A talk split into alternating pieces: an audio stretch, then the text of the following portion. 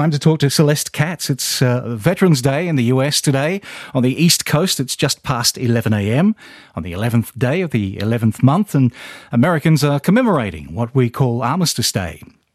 Celeste Katz Marston is in the States for her ABC Overnights chat, and uh, she's on the line right now. How are you, Celeste? You well? Good morning. Glad to be with you. Doing well.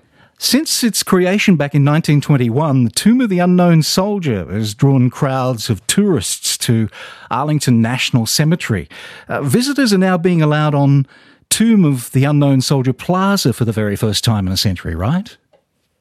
Right. This is something that's very unusual that we haven't seen. Usually, um, you know, the the tomb of the unknown soldier at Arlington National Cemetery is treated as as kind of a consecrated site, really, and there are a lot of, uh, you know, rituals and practices and rules about what you can do and how close you can get to it and so on. But this, you know, literally once in a lifetime event is happening where people have been able to approach the tomb to uh, to pay their respects, to uh, place a single flower uh, at the site. This is something that uh, probably we won't see again in our lifetimes. My grandfather fought in the First World War, and he always said, you know, they'll forget about us in years to come. But it only seems to be that more people are turning up now to pay their respects.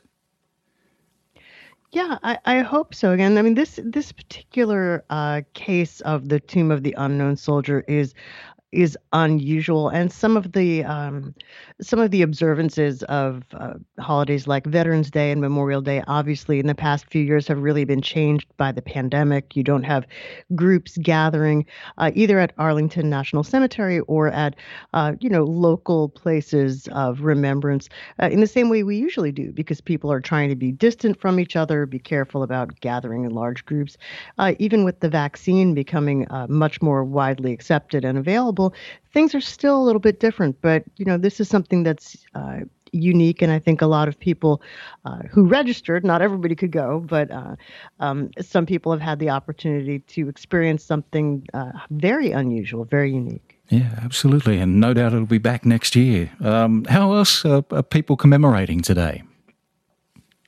Uh, you know, usually there there are uh, sort of gatherings. There may be uh, honor guard ceremonies, uh, flyovers. That's another one that's that's quite popular.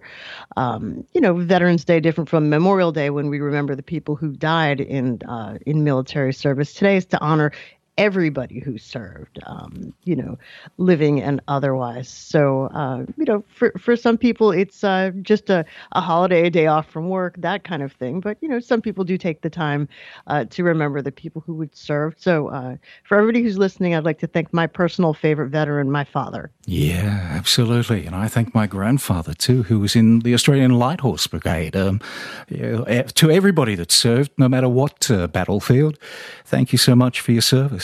Uh, a huge story out of the US at the moment food banks distributing to those already in need, the downtrodden, the people who are hungry. They're already facing an increased demand from families sidelined by the pandemic and now facing a huge new challenge surging food prices that are hitting the nation right now. Tell me about the consumer prices that are surging at the moment. Yeah, we're we're really looking at a, a big increase in the prices of sort of normal everyday staples like uh, like food, and uh, you know people are experiencing inflation. The economy has been seriously, uh, you know, sort of bobbled by by the pandemic, and now we're seeing some of that coming out in um, in ways that affect the people who you know are really in need. And so we're talking about this situation with food banks, uh, charities, uh, places that people can go for extra help, uh, you know, they're experiencing uh, shortages that have to do with supply chain problems, labor problems, you know, labor supply and so on, and just the cost of everything going up. And that's going to make it tougher to make sure that people have what they need, especially around the holidays. Yeah, I think it was about 6.2%, wasn't it, uh, compared to last year? The biggest rise in about 31 years. So since 1990, huge increase.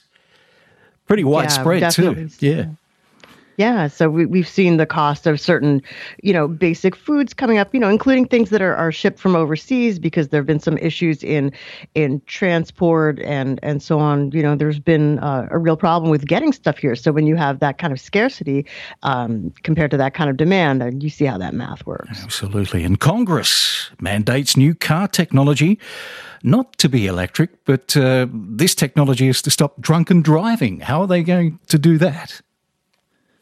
Yeah, so basically, we have a huge infrastructure bill going on. That's uh, it's got a lot, a lot of, of different angles to it. But one of the things that it's focusing on, uh, one of the the things the spending is focused on is uh, road safety. And so there are going to be mandates on U.S. Uh, car manufacturers to actually put in place technology that is supposed to um, limit, if not completely prevent, drunk driving, driving under the influence. And that could include infrared cameras uh, and and other measures that basically uh, will inform a driver if they notice a difference in somebody not paying attention to the road, uh, you know, their body position, uh, reaction time, and so on.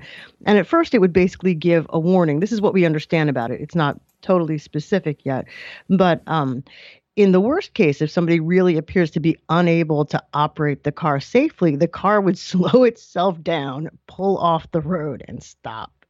Wow.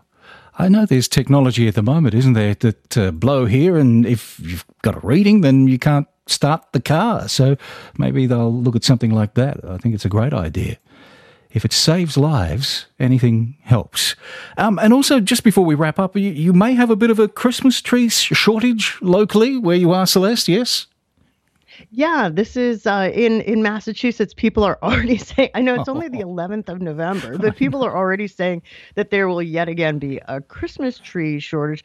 Wow. I think particular to these places where you can go and cut your own Christmas tree, and you know, for some families, this is like a cool, fun thing to do. But you know, especially again during the pandemic, um, where people were finding trying to find stuff to do that was uh, you know family oriented and fun and relaxing but also outdoors you know not in a, a crowded place like a, a shopping center or a movie theater or at a party or something like that so everybody's going in droves to to do these things that are kind of fun but safe and cutting down your own christmas tree is one of them yeah. and so yeah we're we're uh, we're hearing that if people want to get the tree that they uh, imagine uh, you know in their perfect fantasy christmas they should start thinking about it now.